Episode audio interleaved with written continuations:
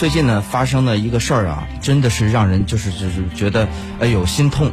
什么事儿呢？最近呢是在北京的南四环发生了一起小客车追尾、铲车并起火自燃的交通事故，导致呢客车内两人死亡。网络呢流传了一段视频，显示车祸发生之后，铲车司机一直打电话，却没能积极的施救。那么呢，这个视频里边呢，就听见有很多人在喊，就是你先别打电话，你先把你的车往前挪，就是里头先救人。哎，里头有人，有人他都不救，等等这些就有有在喊这个。然后呢，最后这个两个人，这个小汽车里边人呢，最后是这个死亡。呃，十六号凌晨的三点多钟，南四环主路上车来车往，靠右的第二车道上，一辆白色小汽车的车头陷入了一辆黄色铲车的车尾部，被挤压变形，前侧呢冒出滚滚浓烟。然后呢，一个穿着浅色短袖、深色短裤的男子在路边打电话。路过的一个司机十分着急，站在隔离带另一侧，一边拍摄视频，一边劝说司机救人要紧。说意思是啊，你先把你的铲车往前开一点，往前开一点就好救。然后呢，先把人弄出来。司机放下这个耳边的手机，呃，答了一句：“我刚才都挪了呀。”然后话说着，白色车辆燃烧起来，多位路人拿起灭火器去喷，为时已晚，救不了了，就这样吧。然后呢，人已经没了，等等，就听见这视频里边有有人讲话。然后呢，熊熊燃烧的车辆当中，一名司机和乘客，哎，就这么的没了。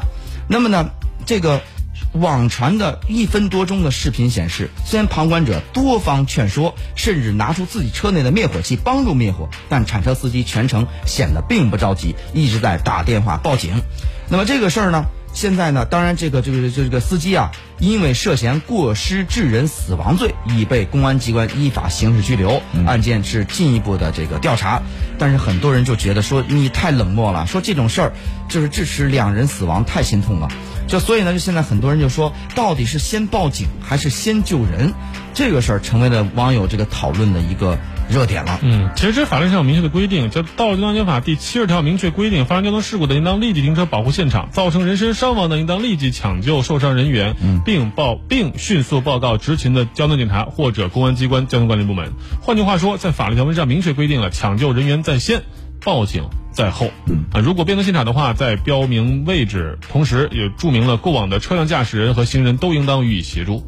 换句话说，在这个法规中明确规定了，所有的人在这个这个现场都是有自己的责任的啊。但是这个事儿确实也引发了很多人的费解，就这个司机为什么不救呢？嗯，这就是很多人百思不得其解的事儿。首先我们说了呀，这南四环不许走铲车，这应该是已经查证的啊。对，因为它是工程车辆。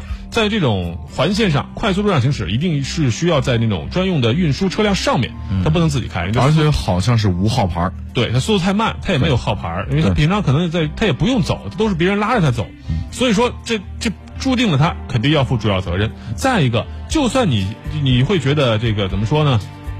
往坏里说吧，是吧？人死了你赔钱多，你这辆车它不得两三百万吗？嗯，就你不挪车，你这个车最后它也烧毁了呀。就这个事真的是让人百思不得其解，他为什么就不愿意救一下呢？就你他说挪一下是吧？挪一下没用，那你的这个车说明挪了一下，你机动能力没有丧失。对，那你完全可以用采取别的办法，继续来采取措施吧。首先把这个你的车开走，不要卡住，然后再来抢救。或者你卡你开走以后，说不定这个车着火的可能性它就降低了。有没有可能就是人啊，在那种危急的关头，他其实就是一下子也懵了。呃，我们其实应该这么说，就是呃，一切呃，怎么讲呢？经常有句老话啊，就是说人之初性本善还是恶本善。我们从这个性本善的角度出发，我们可以理解，司机在遭遇了这么大事故的时候，他当时的判断力可能已经失去了。对，这个是我们觉得这个是可以理解的。但凡是出过事儿的朋友，我觉得 都应该有这样的经历，脑子放空对，尤其脑子放空了。面对这种镜头，就是他根本不知道该干嘛了。这种你追个尾，一般一第一第一时就第一次被追尾啊，对，都是懵的。是我曾经出过一次交通事故，还是我单方责任的交通事故。然后其实说句给大家说个简单的话，就是我开车倒车撞到墙上了，是你根本没有意识到，就是没有这个意识。所以说。人在那时候失去判断和这种和失去主动的进行下一步能力的判断，我觉得这是正常的一种行为，呃，并不是说他多冷漠什么的。第二呢，是在那种情况下，我们在做出判断力，这个判断在什么呢？我做出的下一步行为会不会带来二次的次生伤害？嗯，我觉得他没有这个判断能力，他没有这个判断能力，而且很多人可能在那个时候都没有判断能力。这个判断能力，我们经常说，在高速路上出了事故之后，车上的人首先车要靠边，车上人要下来，站在高速护栏之外，这是标准的一种方式。嗯，那这个时候他在出了这个事儿之外呢，他不停的在打电话，这个时候他挪下车，会不会引起接下来的事故？他自己判断不出来。实际上，我觉得他对整个事件已经失去了控制能力。这个可能是它导致了大家看到这个视频，我觉我觉得我们不应该很单纯的光从视频的角度来看，因为我们看的时候很冷静，对，可以帮他判断，比如说你可以这样子，可以那样子，但是那个司机在那个时候就是开始冒烟，哎呦，这是这么的，该怎么办？涉及到人命的时候，是不是他第一想的就是说，以他的人生阅历和经验来说，我先寻求帮助，对，报警吧。这个时候是不是我他们来帮我说，我可能搞不定这个事儿，那么有这种可能。那么呢，就但是呢，像这种情况下，他如果让他去去解决的话，他能怎么解决呢？就是根据现场的条件。首先，我觉得至少因为视频完全他没有靠近那辆车，是吧？对。我觉得第一时间你应该靠近辆车，看一看，呃，在车里的人是不是还有意识。情况怎么样？然后如果他能还能跟你沟通的话，问一下情况怎么样，或者试一试能不能把车门拉开。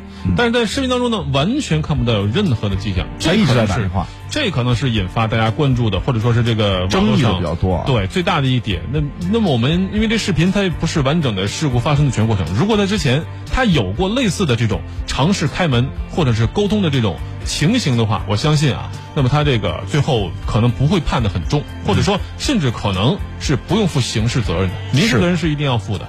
哎，但这个视频拍摄并不完整，而且视频的过程当中，他整个对于车都很抗拒，他不愿意靠近，他甚至也不愿意跟别的人交流，这才是很多人最最抗拒的一点。你知道这个事儿里边啊，就是很多人说说这个救人和报警不冲突，那个男的是打电话时间太长了。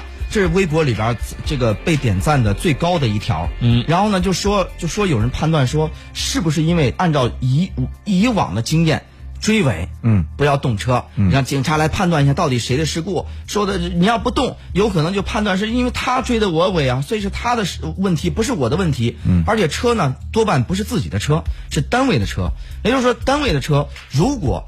他违规造成车辆损失，可能会追到就单位啊追责到他的身上。嗯，但如果要是比如说我开车正常，别人违规，可能会是比如说这个车哪怕你给他砸了，嗯，跟我没有什么关系，单位不会找我的什么麻烦。嗯，是不是基于这一点？你当然你客观上来讲，我们说从法律上来讲，你已经违规了，你就不应该上路。对，但是呢，以他的经验可能没有这个经验，他就觉得说。